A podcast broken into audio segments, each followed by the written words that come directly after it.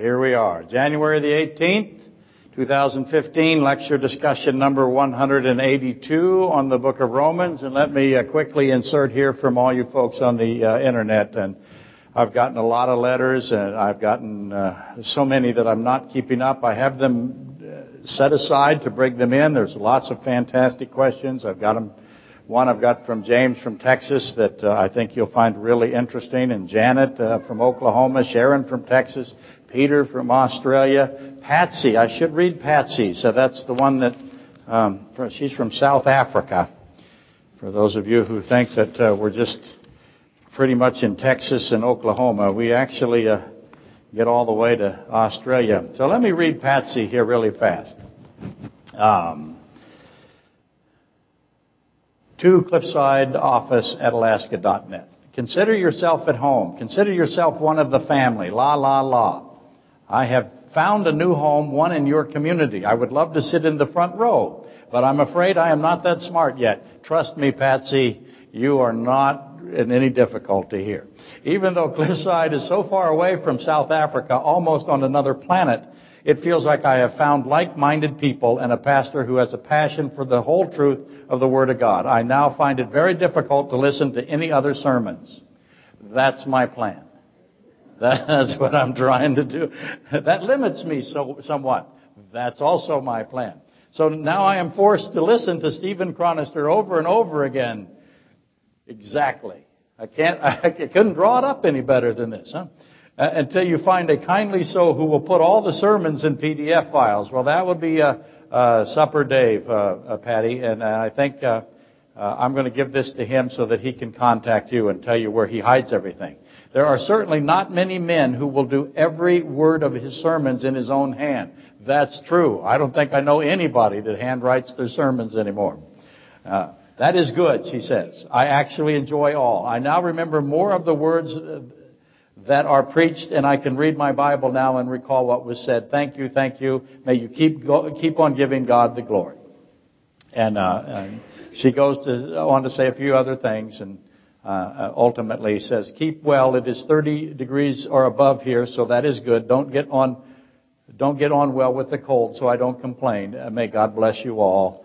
Uh, Patty, uh, Alberton, Gauteng, South Africa.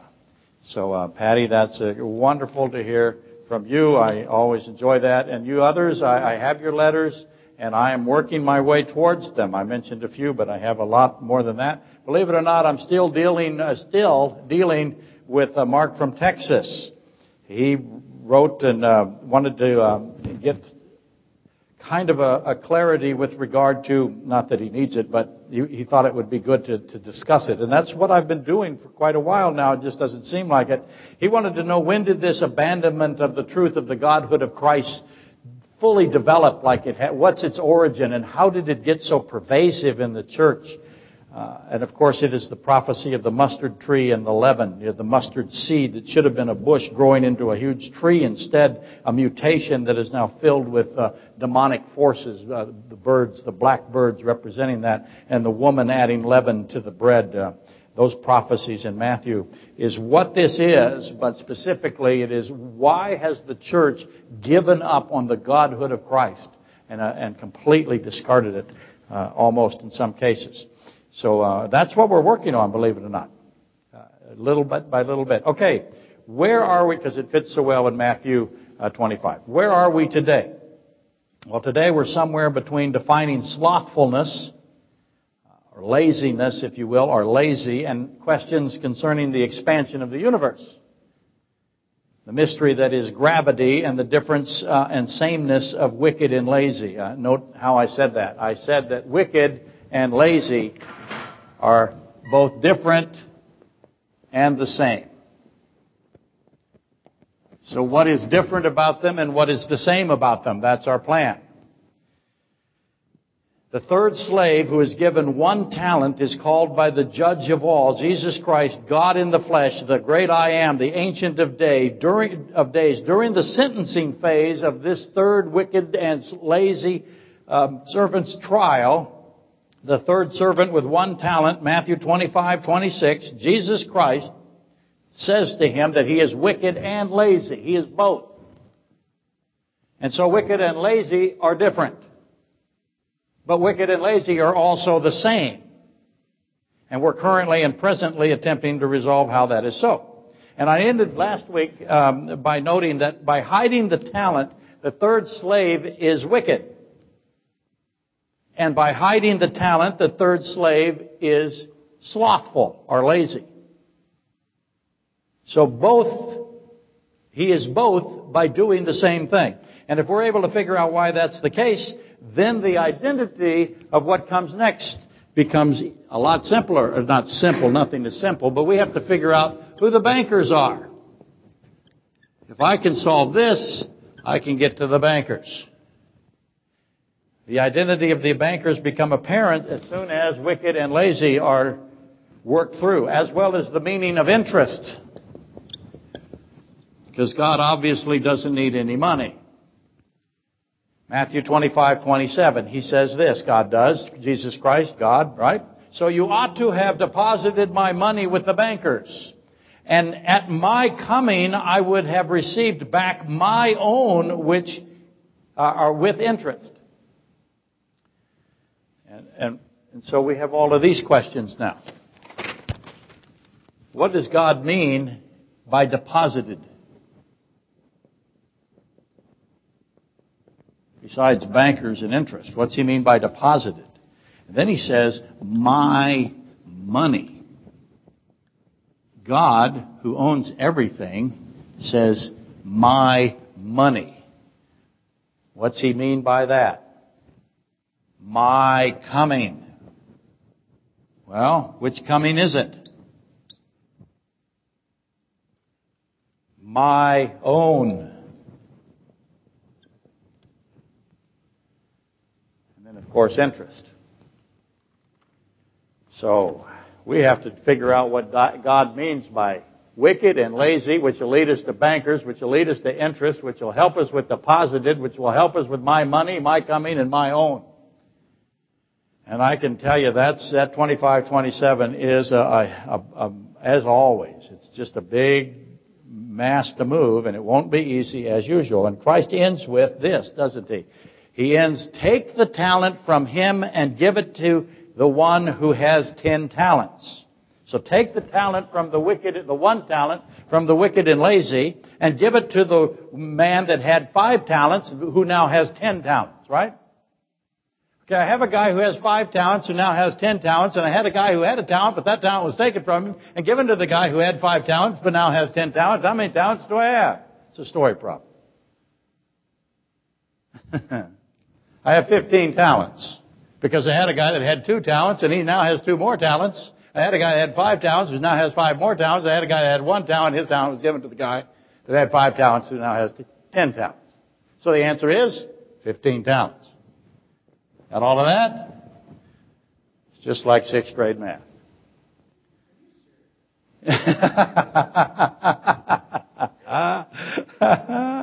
well, check me out. 10 plus 4 plus 1. 15. That's what Christ ends with. He ends this amazing story of the three men who had talents given to them. One of them is wicked and lazy. He ends it with 15 talents. Now, that is not a happenstance. That is not, oh, just happened to work out to be 15 talents. God intended it to be so. That is a definitive uh, clue, if you will, for lack of a better term. So we have to resolve why this total of 15, and by resolving that, that's going to open up, if, like a flower, this whole entire parable. But not today. Uh, we're not getting there today. Today we have those lists that I gave you last week. Proverbs 6, uh, 16 through 19 and Galatians 5, 19 through 21. And the reason I gave you those lists is because uh, slothfulness is in the seven deadly sins list, which isn't in the Bible, or doesn't seem to be anyway. And neither one of those lists that I gave you in Proverbs 6 or Galatians 5 seem to con- con- uh, contain uh, slothfulness or laziness. And you may remember that I began our search for the definition of lazy by offering uh, this clue. If you were here, that laziness in the context of Matthew uh, 25, 14 through 30 is not. Laziness is not. When Jesus Christ calls this man lazy, he is not telling him that he has failed to engage in a physical act or physical events. Laziness in the context of what Christ says in Matthew 25, 14 through 30 is not physical. It's spiritual. It's a spiritual failure, a spiritual condition. It is an unwillingness to believe something. To believe something that Christ says, that God says. That's redundant. You Should know that. Christ God. It is a rejection of a fundamental truth. That's what Christ is saying lazy is. That is God's definition of lazy. Do not put a physical attribute to the word lazy when God uses it.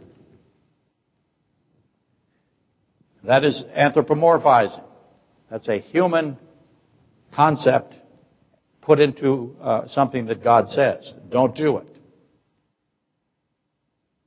So it is not a failure to do things that one should do. It is a rejection of a truth that we are to believe.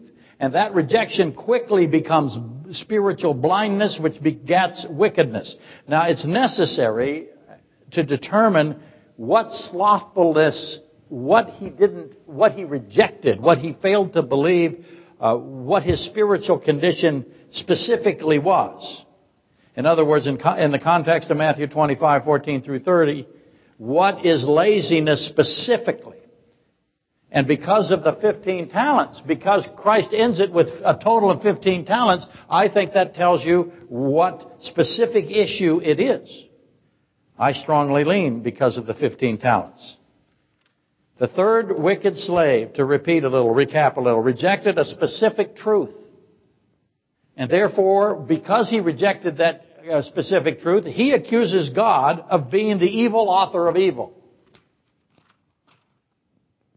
That's what he does. He says, You are the evil author of evil. One of the great lies of Satan. God is the evil author of evil. As opposed to the good author of evil people will say God is the good author of evil, which is logically impossible. But it is a powerful teaching today that has um, saturated the church. It's all over the church. I think, back to Mark from Texas's question about where did the deity of Christ, why was it discarded and diminished and, and uh, ignored? If not totally cast out, Revelation 3:16. Why did that happen? When did it happen?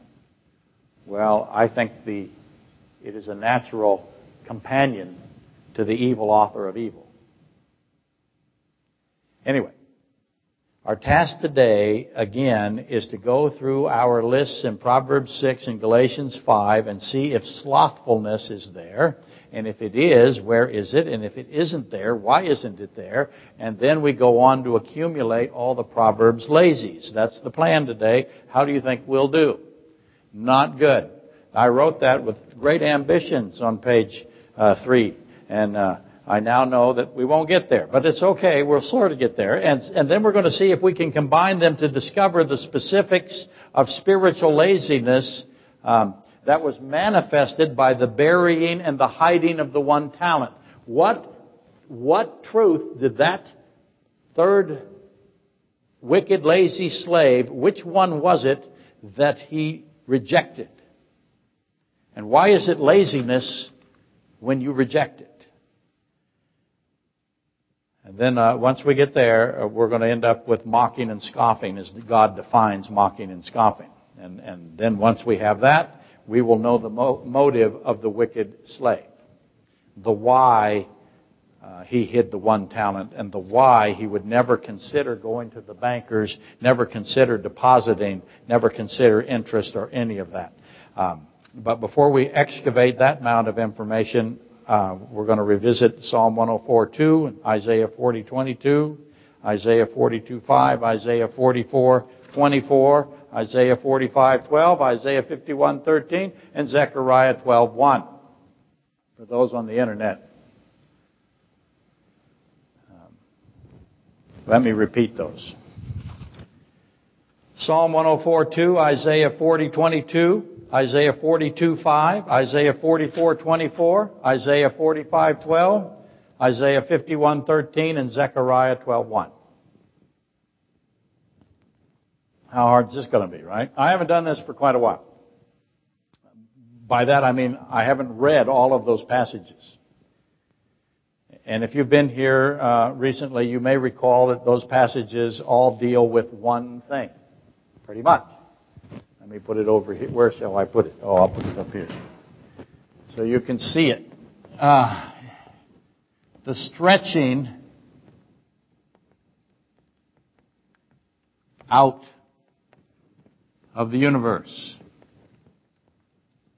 All of those verses that I just gave you, God says in there that He is stretching out the universe stretching out the heavens. That's what it deals with. And I referenced some of them a while back when we briefly considered uh, the, well, it's not that new, but it's relatively uh, uh, advanced now, newly advanced, the cosmic inflation theory that abounds in academia. And you might remember that uh, this is Moshe Carmeli and Carmelian cosmology fits in here. I know you don't want to hear all of that, but it's uh, Carmeli uh, brought the uh, aspect of acceleration with respect to galactic motion. In other words, what he said was, is the universe is definitely expanding. He'll grant that, but it's not, it's not expanding at a constant rate. It's expanding at an accelerated rate. So if you want to think of it that way, the universe started out at some point going two miles an hour. Now it's going 500 miles an hour. So there's a rate at which it is accelerated. Now why why is that important? Why does God, in all of those verses, point this out? And what does this have to do with wicked and lazy? I know that's what you think. And you're absolutely right to think all of that. But just for today, Carmeli concluded that the expansion of the universe is not now and never been constant. It is accelerating. And that is something that Albert Einstein did not consider. And so you will not find Carmelian thought anywhere in the university system. Very rare if you did. Even though he just recently died. Anyway, obvious, obviously God wants us to know that He is stretching out the heavens. What does that mean? Uh, just for that. I believe that uh, modern science has got some of that figured out, that the, the galactic systems of the universe are moving galactic motion. But God wants us to know that He's the one doing it. It's His intention. And He wants us to know that He connects His stretching out of the heavens with other things. He's connected this process to other things. So obviously we should ask the obvious question. Why is He still stretching out the universe? He's causing it to expand at an increasing speed. It's going faster and faster. Why? And what does this prove? What's his point? What's going, is there an end to this? And if there is an end to it, what is the end of it? How's he doing it? Obviously, he's God. What's it testify of? What, again, what's the ultimate end game of this? Why does he then link what the stretching out of heavens to, to that what he links it to. Uh, what is it connected to exactly? So we're going to read and you're going to find out today. And again, does this have anything to do with wicked and lazy? Yeah. And we're going to endeavor to answer that. So, we start in Psalms 104. And I'll go really fast. But just start listening to what he connects this to. This stretching out of the universe. He tells you he's doing it. If uh, Moshe Carmeli is correct, and I believe that he is, I believe that he'll be vindicated. I think he's right. If it's accelerating, it's going faster and faster and faster. What's his plan? So here we are, 104.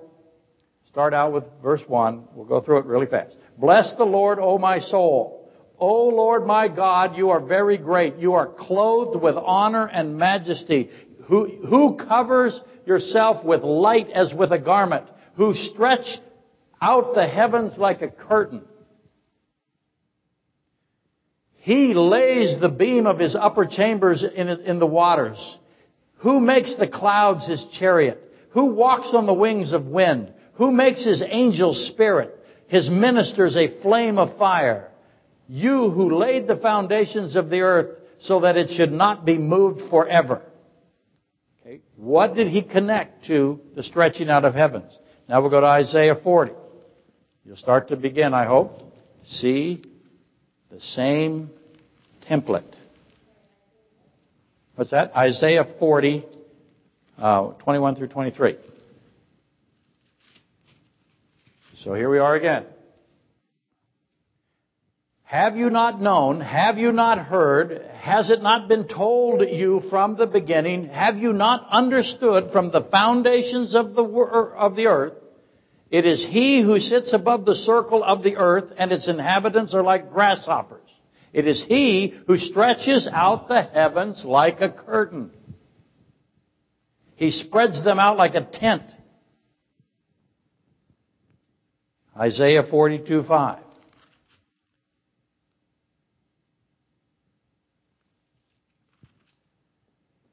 Thus says God the Lord, who created the heavens and stretched them out who spread forth the earth and that which comes from it, who gives breath to the people on it and spirit to those who walk on it.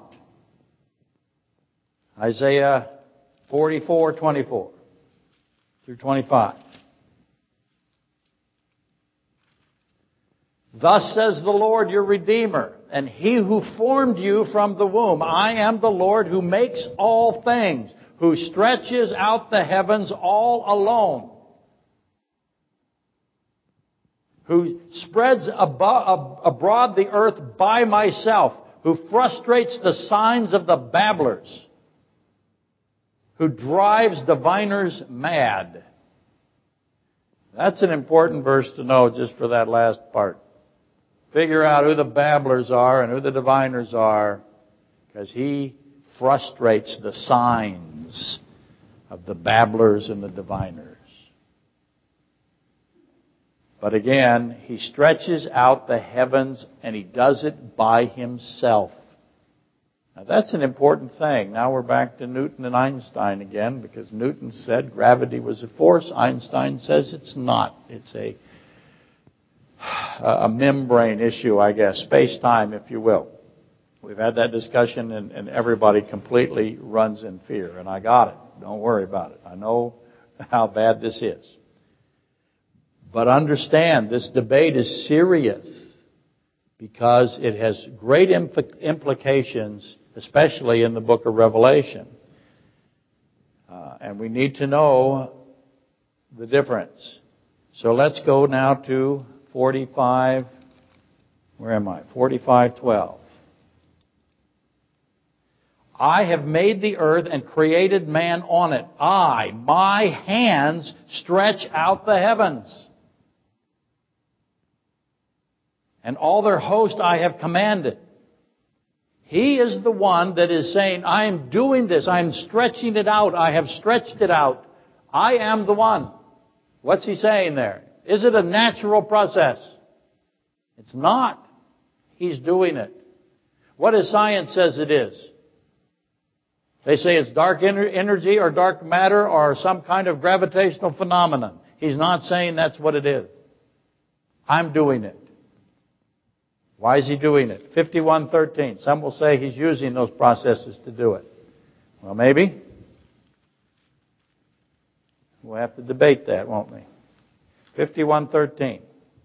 and you forget the Lord your Maker, who stretched out the heavens and laid the foundations of the earth, you have feared continually every day because of the fury of the oppressor when he has prepared to destroy. And where is the fury of the, of the oppressor? And finally, Zechariah 12.1, which I think solves it. That's why it's last.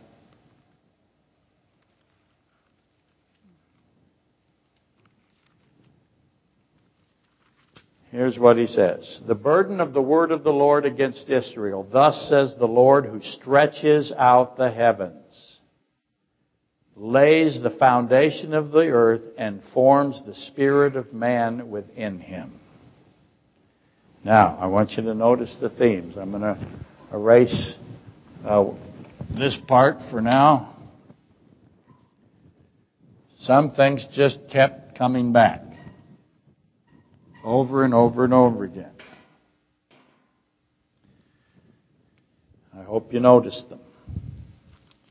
They're con- consistently repeated in their length and they're side by side, right? First one is, you kept hearing over and over again. I hope you did. I hope I emphasized it enough so you heard it. The foundations of the earth.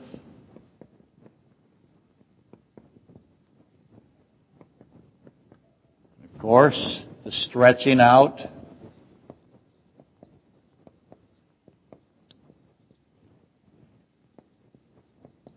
Of the heavens.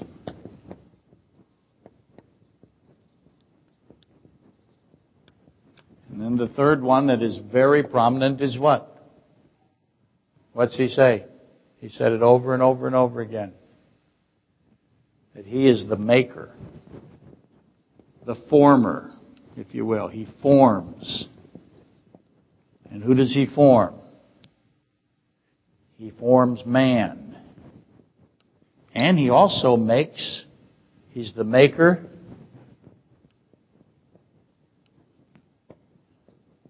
of the spirits. All the spirits. He's the maker of spirits. People ask me all the time, where does our spirit or our soul or our spirit soul, whichever way you wish to define it, where does the non-material part of us come from? He tells you where it comes from. He made it. You have a non-physical element to you that is not subject to physical death. It's not subject to a physical process. You cannot cease to exist because somebody made that part of you. And it is immortal. So the question becomes then, what is your destiny and what did he make it out of? Anyway, the point of this is that the foundation beams of the earth, if you will, are something that he tells you that he has done. He tells you that he is spreading out the universe. He's stretching it out. And then he tells you that he is the creator of man. He's the former of man. He made the breath and the spirit that's in man. He, all of that. He is those three things, the maker, the stretcher, and the layer. He is the one who makes spirits. He covers himself with light. But the maker, the stretcher, and the layer of foundations, these three are connected together. Why? They're, inter, they're intimately interconnected, and I submit that they're, they're inseparable and that it would be a mistake if you started to say, well, I'm going to focus on this number, the stretching. I'm not going to pay any attention to the foundation or the fact that he's the maker of spirit. I'm going to focus just, that would be an error in my view. You can't separate them. You can, but you have to know you can't. Does that make sense? You can study each one individually, but you've got to know that you must put it together with the other two. In other words, know that God describes himself as the one who stretches out the universe, and in concert with his stretching out the universe, he's making the spirits that are inside of all of us. And then he lays the foundations of the earth. Therefore, we can appropriately conclude that he stretches out the universe because he lays the foundation and because he makes the spirit. The reason he is stretching out the galaxies, if you will, is because he made the spirits and he lays the foundation. So, or if you want to say it this way, uh, be, because he uh, made the spirits, he's stretching out the heavens. Because he's stretching out the heavens is because he made the spirits, or because he laid the foundations. They are intertwined intimately. It's appropriate to do that. Okay, so far so good?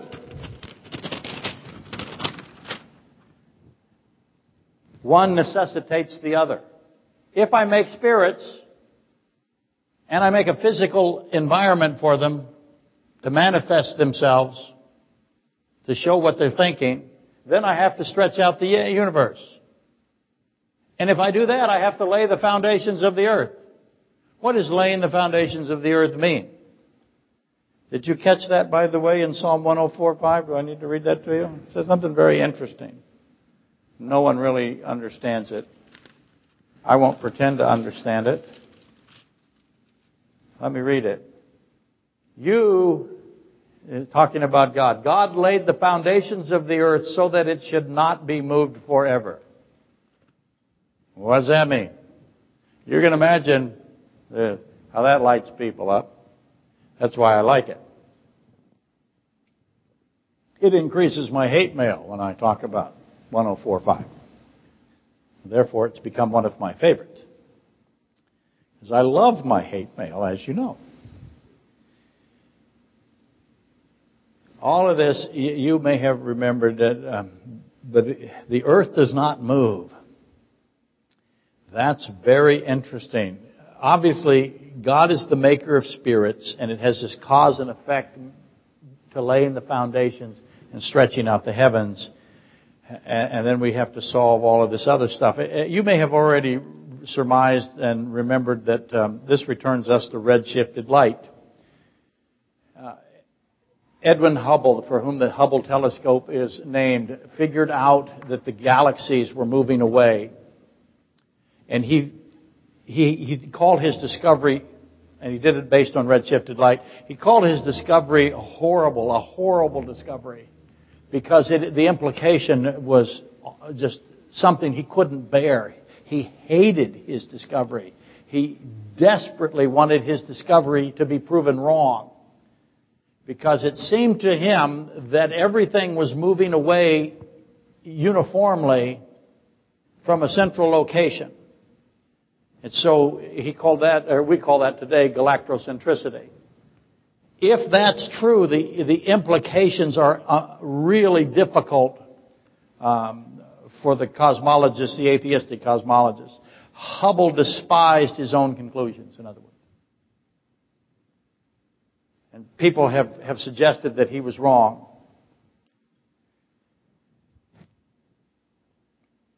But now we have these inevitable questions.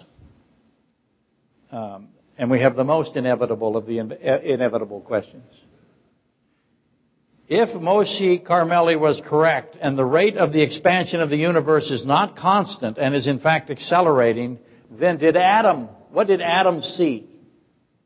Because he didn't see what we see. Did Adam see more of the universe than we did? Because it was closer at his time than it is now. Did Adam see all of creation? And if he did, how about this gravitational impact that that would have? The gravitational forces. Oh, is gravity a force? You've heard me say that all the time. Einstein said no, it's not. It's a depression, in a, it's a distortion in the membrane of space and time. Newton said no, it's an instantaneous force then the question becomes, there's Adam, if he's seeing all of it, because it is moving slower back then than it is now. By the way, how does that affect light? Speed of light. How does that expect, uh, affect all of these things? But let's just go with the, grant the, grant the hypothesis or the premise for now, just for fun. If Adam saw more than we see, at what point did God start the stretching out? Did it start immediately? So what Adam is seeing is the slow moving of, these, of the galaxies away from a central point? Is Adam in the central point? Or is the galaxy that Adam is in in the central point? And that, by the way, all of that, all of that is fun stuff I know for me. It leads us back to why. Why is God stretching out the heavens? He didn't have to. He could have left it all fixed in place. He didn't do it. It's in motion. There's no question about it. The earth is in tremendous motion. Our galaxy's in motion. All the other galaxies in motion. All this motion. Why? What is the purpose of the stretching out of the galaxies and laying the foundation of the earth? What's, what, how are these two connected? And how do those two then fit with making you a spirit physical being combination? Okay? Now feel free to think about that, that seeming inexplicable concepts, but they're not, while I, also seemingly inexplicably, shifted to finding slothfulness. All of that to get you back to wicked and lazy.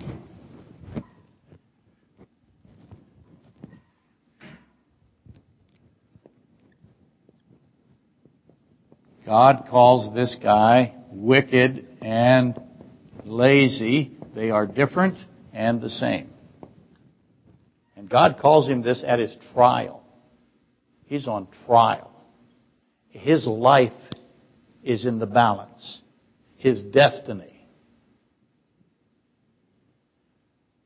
To repeat a little bit, lazy has a willful attribute. Its characteristic is that it's deliberate, intentional, it's spiritual, it's a rejection, a hatred.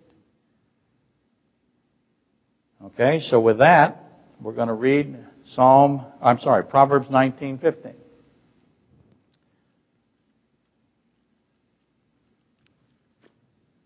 And I'm going to read it out of the Old King James. So let me do that because it actually, as again, not surprisingly, huh? The old King James comes through, baby. Don't ever forget that's going to happen. A lot. Slothfulness casteth into a deep sleep. So lazy, whatever God defines lazy as being, He says it casts you into a deep sleep.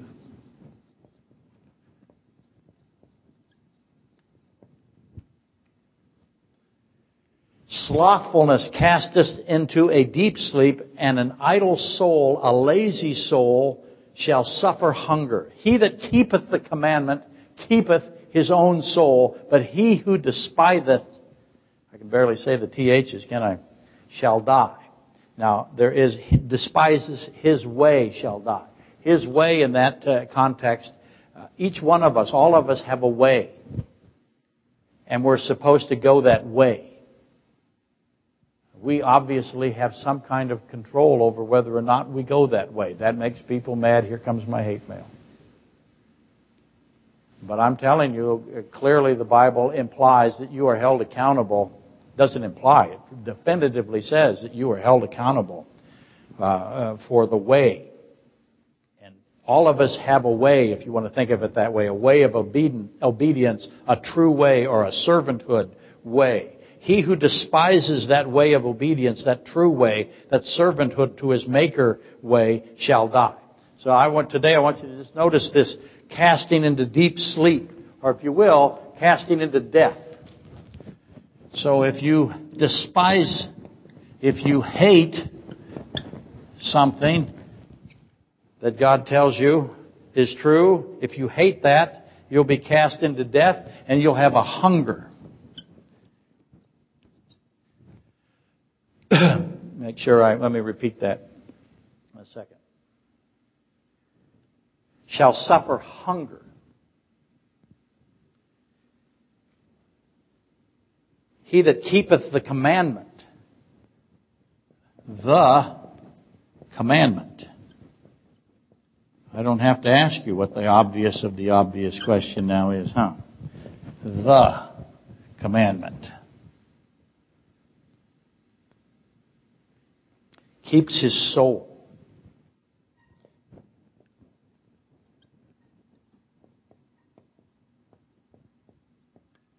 How'd you get your soul again? He makes it. How did you get it? He who hates this commandment shall die. Okay? So we have this casting into death, which, by the way, is, uh, you know, they shall be cast into utter darkness, wailing and gnashing of teeth, right? And the commandment. The keeping of one's soul. Now we have again this flurry of inevitable obvious questions that just pour out over those two verses.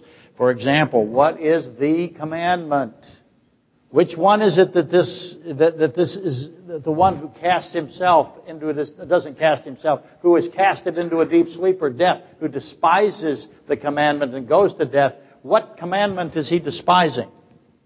I Think it would be good to know, huh? And if you could keep your own soul, then what's implied by that? All I have to do to keep my own soul is what? According to this verse.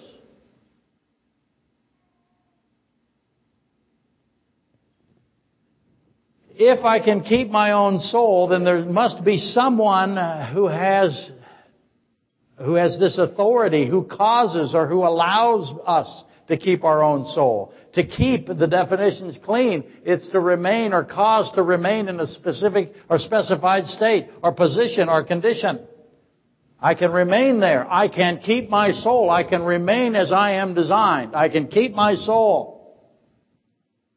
We have been given the soul by the one who makes the soul and who implants and gives souls. He causes us to keep our souls. And we keep the commandment. But if we hate that commandment, we have a problem. What's the commandment? And it's one.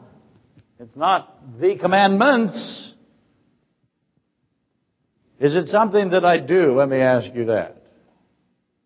No, it is not a physical act. It has to be a spiritual act. Salvation is a spiritual system.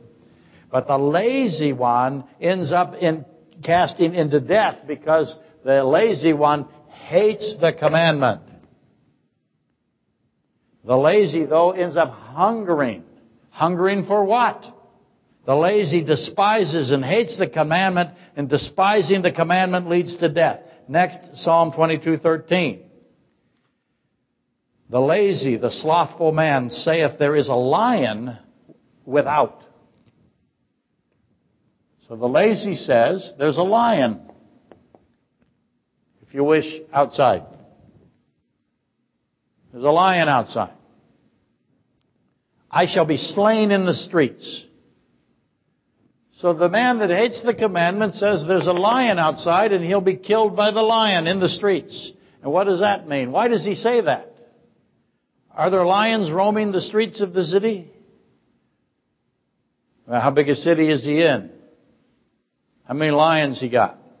Why would somebody who despised the commandment say there's a lion outside? Who's he saying it to? Well, we got to keep reading, don't we? What are we trying to do again? We're trying to define what God means when He calls you lazy. First thing we found out is a lazy person hates the commandment. Second thing we found out is the lazy people, as God defines lazy or slothful, say there's a lion outside, he's going to eat me. By the way, do you think there's a lion outside? No. So what's he doing? He's lying. Why would he lie? Who would believe there's a lion outside? Let's try it. There's a lion outside. I got to stay in here, or I'll be. My goal would be, be to get all the chicken, wouldn't it? Or that'd be my plan. Clearly, there's no lion outside. Why is he lying? Who's he lying to? Who believes him? Who believes that there's a lion outside that's going to devour him? I can't go outside because there's a lion outside that's going to kill me. Here's an irony. The lion's inside killing. So who's the lion in that story? Who's he talking about? Who's he talking to? Okay, who's he saying it to? Who would believe this? Let's go to 1924. Uh, a slothful man hideth his hand in his bosom and will not so much as bring it to his mouth. So a lazy man says there's a lion outside who's going to kill him, tear him to pieces, destroy him, says that he's not going to keep the commandment, Now I'm going to say he's because he doesn't hates the commandment, he's going to tell you there's a lion outside that's going to kill him. Now he hides his hand. Okay, hides his hand. He so he's now he will not so much as bring it to his mouth. Again, what's that mean? He won't eat. Won't eat. So he will hunger. So you see the repeating of the hunger. He's going to hunger and starve because he's not going to bring the food to his mouth. Where did he get the food? Somebody put food in front of him and he would, he'll hide his hands instead of eat the food. And he will starve to death. Again, why? Okay, one more place to go. Proverbs 26, 12 through 16. And this cleans it all up. Now you've got enough clues, the detective that you are. Let's start at 12. Seest thou a man wise in his own conceit? There is more hope of a fool than of him. The slothful man saith, There is a lion in the way, a lion is in the streets. As the door turneth upon his hinges, so doth the slothful upon his bed. The slothful hideth his hand in his bosom. It grieves him, grieveth him to bring it again to his mouth. The sluggard is wiser in his own conceit than seven men that can render a reason. So now we see the combining of all these elements. Now we have a bed on hinges. If you want to think of it that way, we definitely have a bed have the hiding of his hand again.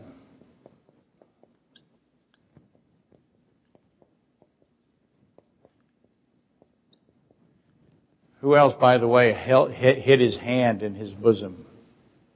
Moses did. So we're going to end up with Moses, aren't we, eventually?